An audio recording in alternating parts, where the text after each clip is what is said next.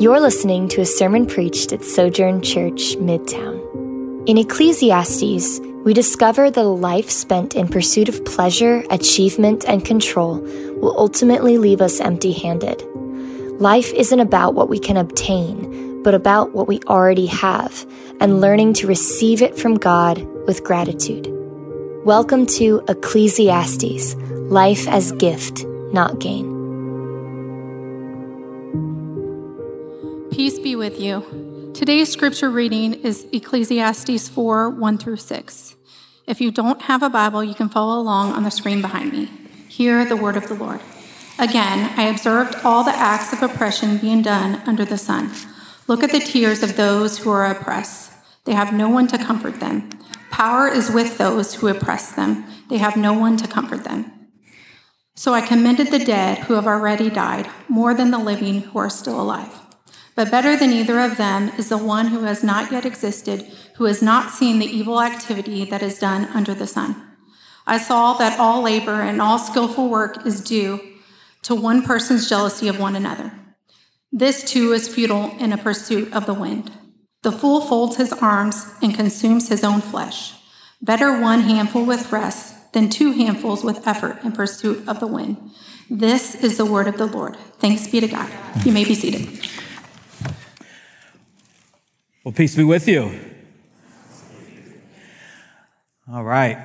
Well, happy Father's Day uh, to all of our fathers. Uh, we are uh, thankful that you have chosen to uh, spend your Father's Day morning with us. And uh, to uh, everyone here, we know that Father's Day is quite a complex day for many. it's not simply a separate, celebration, but for some, it's also a lament. It's a reminder that life under the sun is full of brokenness, it's full of regrets, longings, and frustrations. And while we uh, have life in the Son of God, we are uh, constantly uh, reminded that God doesn't erase our pain on this side of heaven. But we're also reminded that we are part of the family of God. We're reminded that life in the Son means that we are redeemed, that we are fully loved, that we are seen, that we are accepted, and that we have a home in Him. Let's pray, and we're going to dive into today's text. Uh, Father, I pray first a prayer of thanksgiving because uh, you are good. We thank you that you are God who is faithful and true.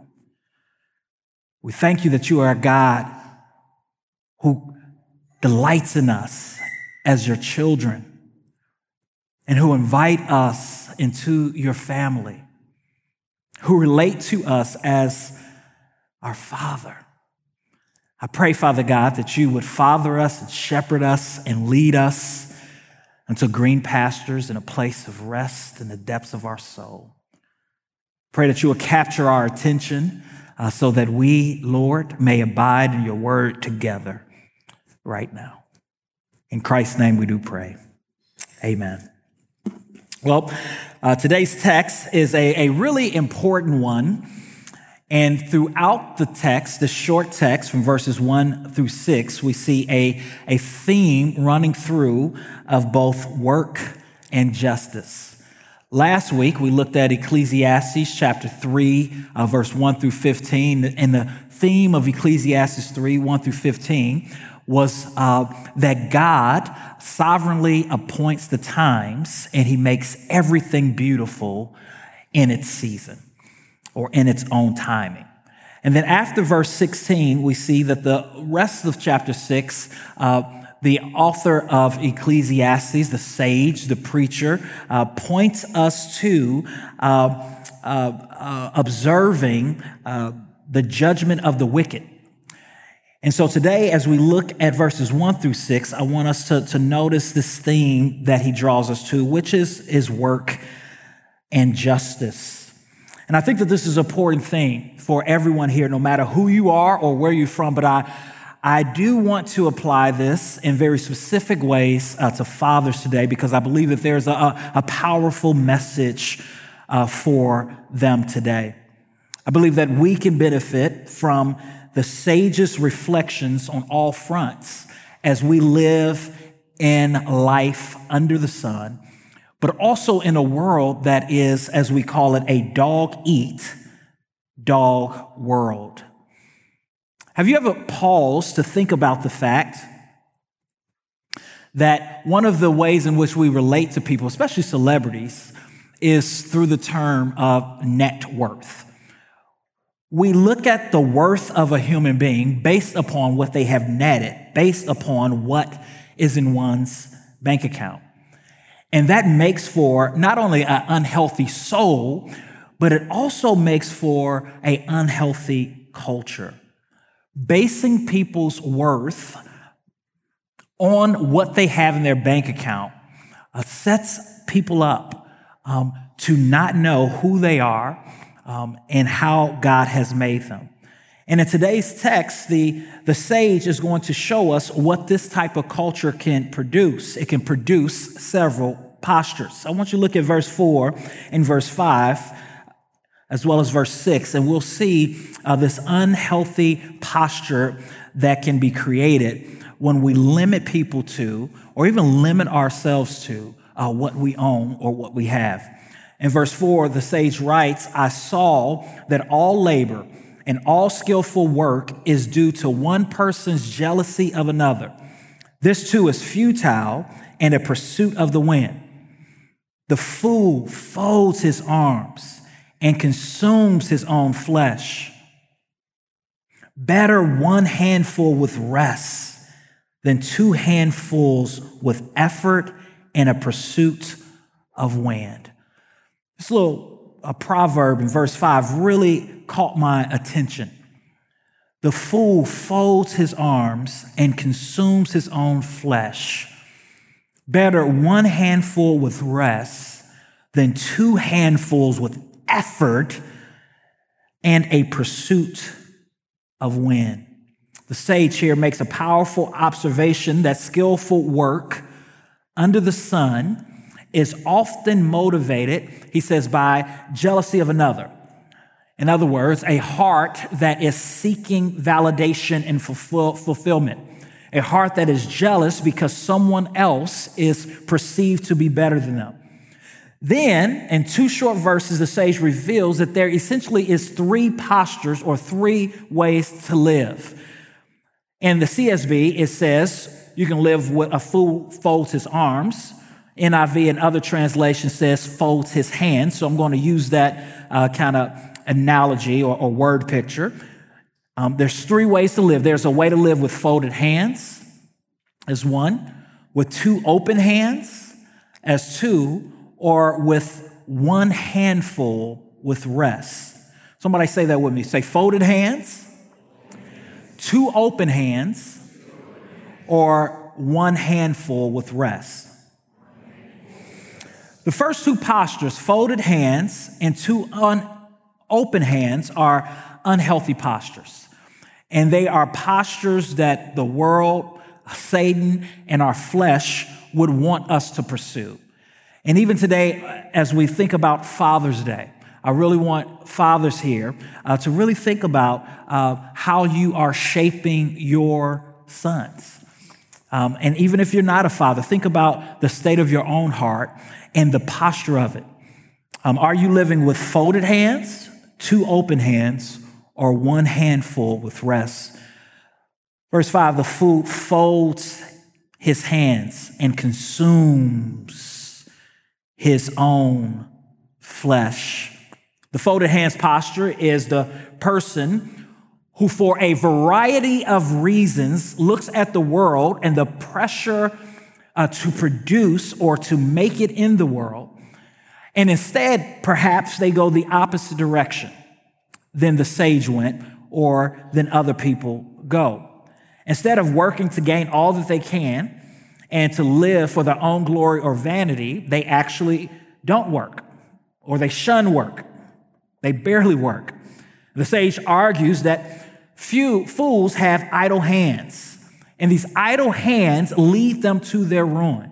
In the New Testament, the Apostle Paul even warns the church against people who don't work, who fold their hands, who live to mooch off of others. In 2 Thessalonians chapter 3, verse 10 through 12, it says, When we were with you, this is what we commanded you.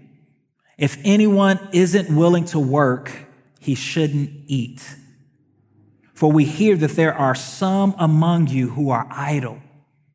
They are not busy, but busy bodies. Paul had bars.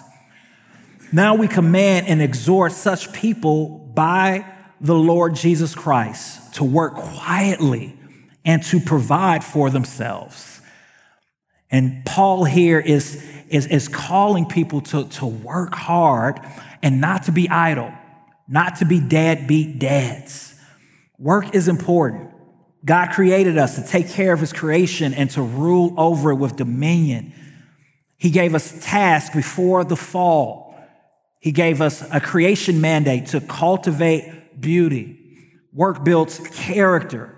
Work keeps our minds away from idleness, keeps us away from being busybodies, gossips, meddlers. Work is a way to serve the common good. If a person is, is physically and mentally capable of working, the Bible teaches that they should. To not work, to be lazy, is to not fear God. And this is the type of culture that a dog, eat, dog world can actually produce. It can produce a lazy person who compares themselves to others, or, um, and, and, as a result, they kind of give up on life and they live in a very nihilistic, uh, me first, everyone serve me, I'm not going to work uh, for what I can get type of mentality. But the second person is the person I really want to focus on. And this is the person who lives with two hands open. This person believes that life is about making it to the top of the ladder and gains and, and to gain everything under the sun that you can. The ultimate motivation of the two hands open person, the sage says, um, is is to, to gain all that they can, to gain all that they can. Look at this. The, the two handfuls with effort, he says, is a pursuit of the wind. And the sage has been teaching us throughout Ecclesiastes essentially that this is the way that he has lived. And he has realized that this way of life is havel. It's empty. It's vain. It's smoke. It doesn't please you. The preacher has learned his lesson and he has dumped these vain pursuits. And he is now inviting the reader to dump their vain pursuits as well. They're grasping for vanity. They're grasping for more stuff and more possession. The sage has broken up with this type of living. As one team of philosophers wrote, uh, you thought that I'd be weak without you, but I'm stronger. You thought that I'll be broke without you, but I'm richer. You thought that I'll be sad without you, but I laugh harder. Amen, somebody. I wonder who wrote that Destiny's Child. Amen. The sage is saying, listen, I thought that wealth was going to actually make me richer or stronger or better. And all it did was leave me empty. The preacher has found that true life is experienced when we enjoy good, God's good gifts with Him, not apart from Him. True life is found not in, in wealth, but is found in abiding in Christ and knowing Him. Proverbs chapter 15, verse 16 says it this way Better a little with the fear of the Lord than great treasure with turmoil. Proverbs 16, 8 says, Better a little with righteousness than great income with injustice. So here's the point that Solomon is making. And it's simple, but follow me because it's quite profound. Behind injustice and oppression sits people who lived with a two hands open posture. Behind oppression and injustice sits persons who have decided to live their life for their own advantage grasping and reaching for everything for themselves, choosing to pursue power and wealth over life with God. Behind injustice and oppression are men and women who want to, to ball out because they think that gadgets, toys, and stuff define their worth. Now, listen, there's a place for gadgets, there's a place for toys, there's a place for, for fun and relaxation. In fact, the preacher has been telling us all along that in light of the fall, in light of life under the sun, we ought to eat, we ought to play, we ought to enjoy ourselves, but we do so realizing that everything that we enjoy is a gift from God and it is meant to be enjoyed in the presence of God and with God. This two hands open mindset is a posture that perpetuates brokenness. It's a posture that perpetuates sickness. It's a posture that perpetuates oppression. Behind all oppression sit men and women who live with both of their hands open, seeking to grasp and to take for themselves with their own comfort and own glory at the center of it. This two hands posture mindset is the posture of Hitler and the cause of the Holocaust of Europe. This two hands open mindset is what was behind Saddam Hussein and the gassing of his own people. This two hand open posture is what was behind the transla- transatlantic slave trade, chattel slavery, Jim Crow. And that's why there's a need for a celebration like June 18th. This two hands open mindset is why the current genocide of the Uyghurs, the Turkic speaking minority group who is being uh, experiencing genocide at the hands of the Chinese Communist Party. This two hand open posture is the posture that uh, is behind every global brutality gang wars, Wall Street crimes, tax evasion, privatized prisons. This two hands open posture is the type of heart that leads to the marginalization of people, the pimping of women and others. The two hands open posture is a posture that unfortunately is often found in the church of Jesus Christ, a church that often wants to live at its absolute max comfortability and finds itself apathetic to the tears of the oppressed. Solomon is inviting us into a way of living that produces fulfillment, that produces character, that produces peace.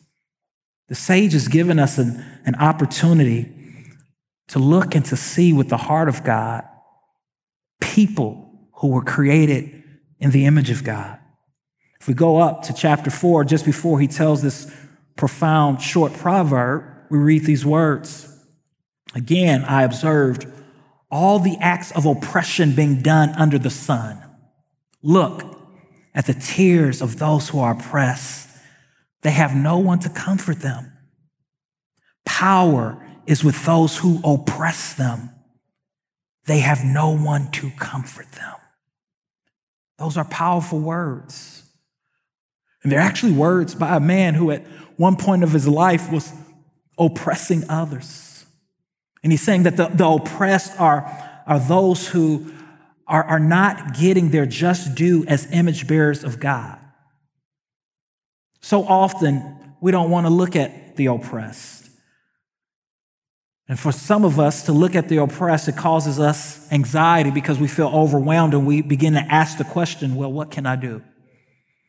In others of us, it causes fear because we know that to look at the pain of the oppressed uh, will, will cause us to sit with the reality that, that we should be doing something.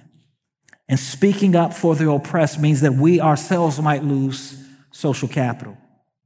For others of us, looking at the oppressed brings guilt because we believe that somehow we are complicit in it or we're afraid to open the door. But scripture constantly calls us to look at the oppressed and to see their pain.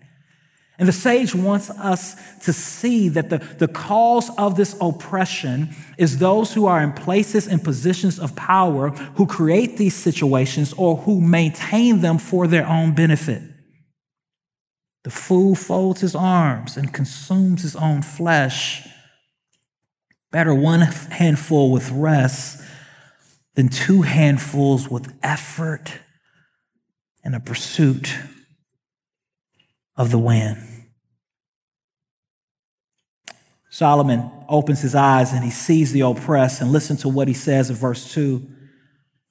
So I commanded, commended the dead who have already died more than the living, who are still alive. But better than either of them is the one who has not yet existed who has not seen the evil activity that is done under the sun. Solomon laments as he looks at the oppressed and he says, Better is the person who is not yet born, for if you saw what my eyes saw, you would conclude the same. And so, what I want to call our attention to for the, the remainder of this sermon is simple. I want us to to look at this third posture, which is a posture that is saying, is a posture of one handful with rest. He says, better one handful with rest. And here's the invitation today. The invitation is simply to focus your attention on the kingdom of God while you enjoy your work and stand up for the oppressed. And stand up for the oppressed. In verse 22, uh, just before uh, Solomon uh, goes into chapter four, he says this I have seen that there is nothing better than for a person to enjoy his activities because that is his re- reward. For who can enable him to see what will happen after he dies? And so, all throughout Ecclesiastes, Solomon is calling people to enjoy their work as a gift from God. But in chapter four, as we continue, we also see him calling us to stand up for the oppressed or to see the oppressed. And as fathers today, I want to quickly challenge you and encourage you. I want to quickly challenge you and encourage you as Christian men to disciple your sons in such a way that they are uh, hard workers um, who, who stand up for those who are in need. One of the best gifts that we as men can give our sons is the gift of, of working hard and putting God at the center of our work, not making as much money as we can, uh, not climbing uh, the corporate ladder so that we can have as much as we can. But the best gift that we can give our sons is a, is a healthy work ethic that works as unto the Lord and that seeks to steward all that he has given us for his kingdom. And that stands up for people who are oppressed.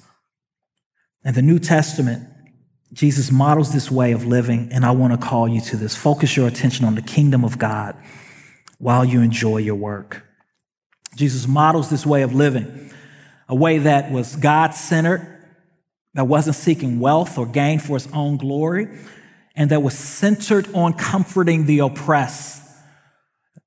In the Gospels, we see that Jesus showed us how to live. He showed us that we live by abiding in the love of our Father, by loving our neighbor as ourselves.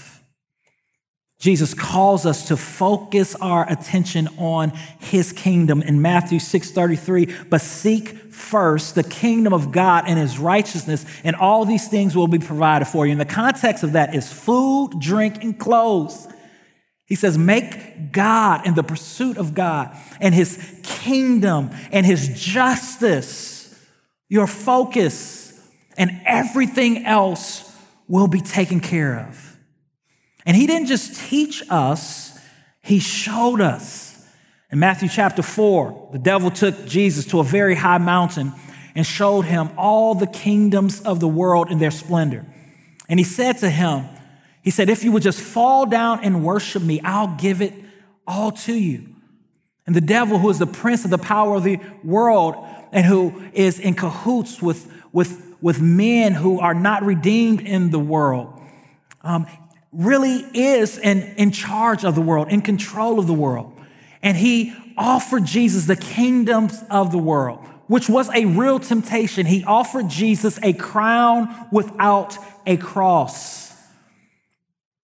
And he offers us the same every day. He tempts me every day to live with both hands open. He tempts us every day in small ways to seek power, to seek comfort, to seek wealth in such a way as Christians where, where God may be present, but he is, he is on the margins, he is on the peripheral. But Jesus invites us to put our attention on his kingdom and to put God at the center. Jesus invites us to cultivate a heart of contentment by guarding our heart against greed, lest we end up being the people or being part of systems that take advantage of others. Thereby, we become a part of the problem. Jesus taught in Luke chapter 3, verse 14. He says, Don't take money away from anyone by force or false accusations and be satisfied with your wages. He said that to uh, the, the Roman soldiers, called them to repent, to cultivate a heart of contentment, not one that has both hands open, that's grasping. And John the Baptist did the same. In Luke chapter 12, verse 15, Jesus warned, Take care, be on your guard against all kinds of greed. For one's life does not consist in the abundance of possessions. Paul adds in 1 Timothy chapter 6, verse 6 through 8, but godliness with contentment is great gain. For we brought nothing into this world, and we can take nothing out. If we have food and clothing, we will be content with these things. As Christians, and as men who are raising up sons, we have to teach them in a dog eat dog world to pursue a career, to pursue a path that maximizes our gifts, but not so that we can live at maximum comfort, but so that we can store whatever God gives us to the building up of his kingdom and leverage it for those who are oppressed and in need recognizing that our, our reward is stored up for us in heaven. Yes, a wise man, the proverb says, leaves wealth for his children and his grandchildren. And yes, a man who is, is working hard uh, should provide for his family and, and, and should eat and enjoy the fruit of his labor. But we also must make sure that we are intentional about being about our Father's business. And we ought to guard our hearts against greed and cultivate a heart of contentment. May the Lord raise up a church who can say, like the psalmist in Psalm 73 and 25, after reflecting on the, the wicked and after saying, I almost stumbled, I almost fell because my eyes were on the godless and how much they gained. He said, I was envious of, of, of the way that they lived. And then by the end of the psalm, once he set his attention on God, he concluded this way Who do I have in heaven but you? And I desire nothing on earth but you. My flesh and my heart may fail, but God is my, the strength of my heart and my portion forever.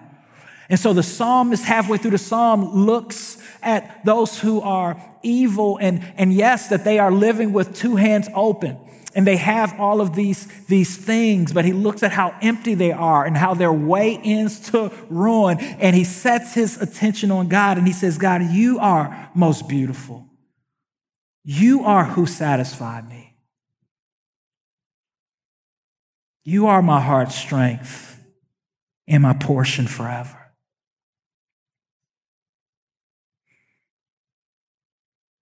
And this doesn't go for people who are wealthy. What you do with the little bit that you have now is a, is a window into your heart. He who is faithful with little is faithful with much. A heart of generosity is a heart of generosity no matter how much you have. Second, I want to encourage you to, to stand up for the oppressed. And we do this knowing that Jesus stood up for the oppressed. He says, The greatest commandment is to love God with your heart, soul, and strength, and to love your neighbor as yourself.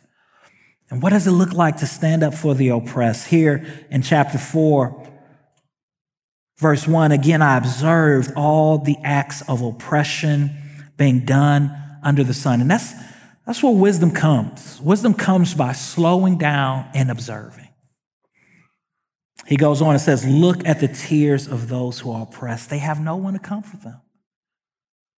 But because Christ has redeemed us, they should have people to comfort them.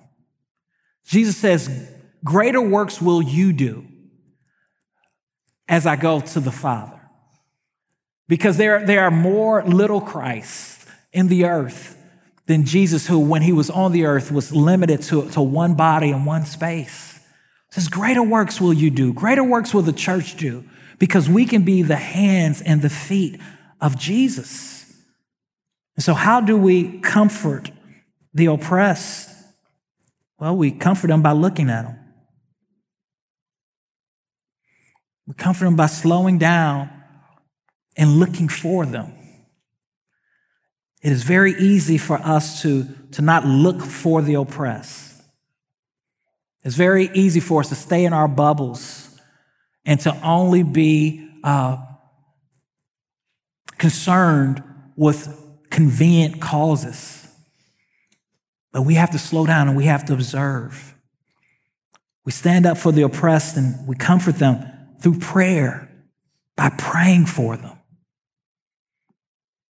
We pray, Lord, thy kingdom come, thy will be done on earth as it is in heaven. We stand up for the oppressed by lamenting with them, by being present to them, and by weeping. We stand up for the oppressed by drawing near to them. As John Perkins says, justice cannot be achieved from long distance. We befriend people who are marginalized and persecuted and broken. We stand up for the oppressed by using our resources for them, by leveraging our privileges for the underprivileged, by leveraging our, being, the fact that we may be franchised for the disenfranchised by leveraging what we have for the marginalized. Proverbs 31, 8 and 9 says, Speak up for those who have no voice, for the justice of all who are disposed. Speak up. Judge righteously and defend the cause of the oppressed and the needy. One of the best gifts that a father can give his son as a Christian is to disciple him to look like Jesus. And how did Jesus look? If Jesus was to show up today, would we, as the Western American church, recognize him? Would we want to be near him? Would we walk with him? Jesus invites us into a way of living that blesses us because as we see the oppressed, we mourn. And when we mourn, we experience the comfort of the God of all comfort. When we allow our hearts to be broken and to become tender by focusing our attention on Him, the one who chose a life of poverty. Listen, Jesus could have had a Joel Osteen type ministry. Jesus could have balled out. I mean, Jesus was having church services and folk who were crippled was walking away healed. And it wasn't like a Billy, uh, what's not Billy Graham. Billy Graham was a legit ministry. I ain't the one. I ain't the one. No emails. Like Billy was doing his thing. What's the Benny Hinn, that's the brother. Like Jesus had a legit ministry that was better than Benny Hinn, and he could have profited from it for himself. And yet he says, birds have nests, fox have holes, but the Son of Man has nowhere to lay his head. And I don't believe he was calling us to poverty and to live as wanderers or as those who were poor. Jesus knew that his time was near. And so the best investment for him was not to buy a plot of land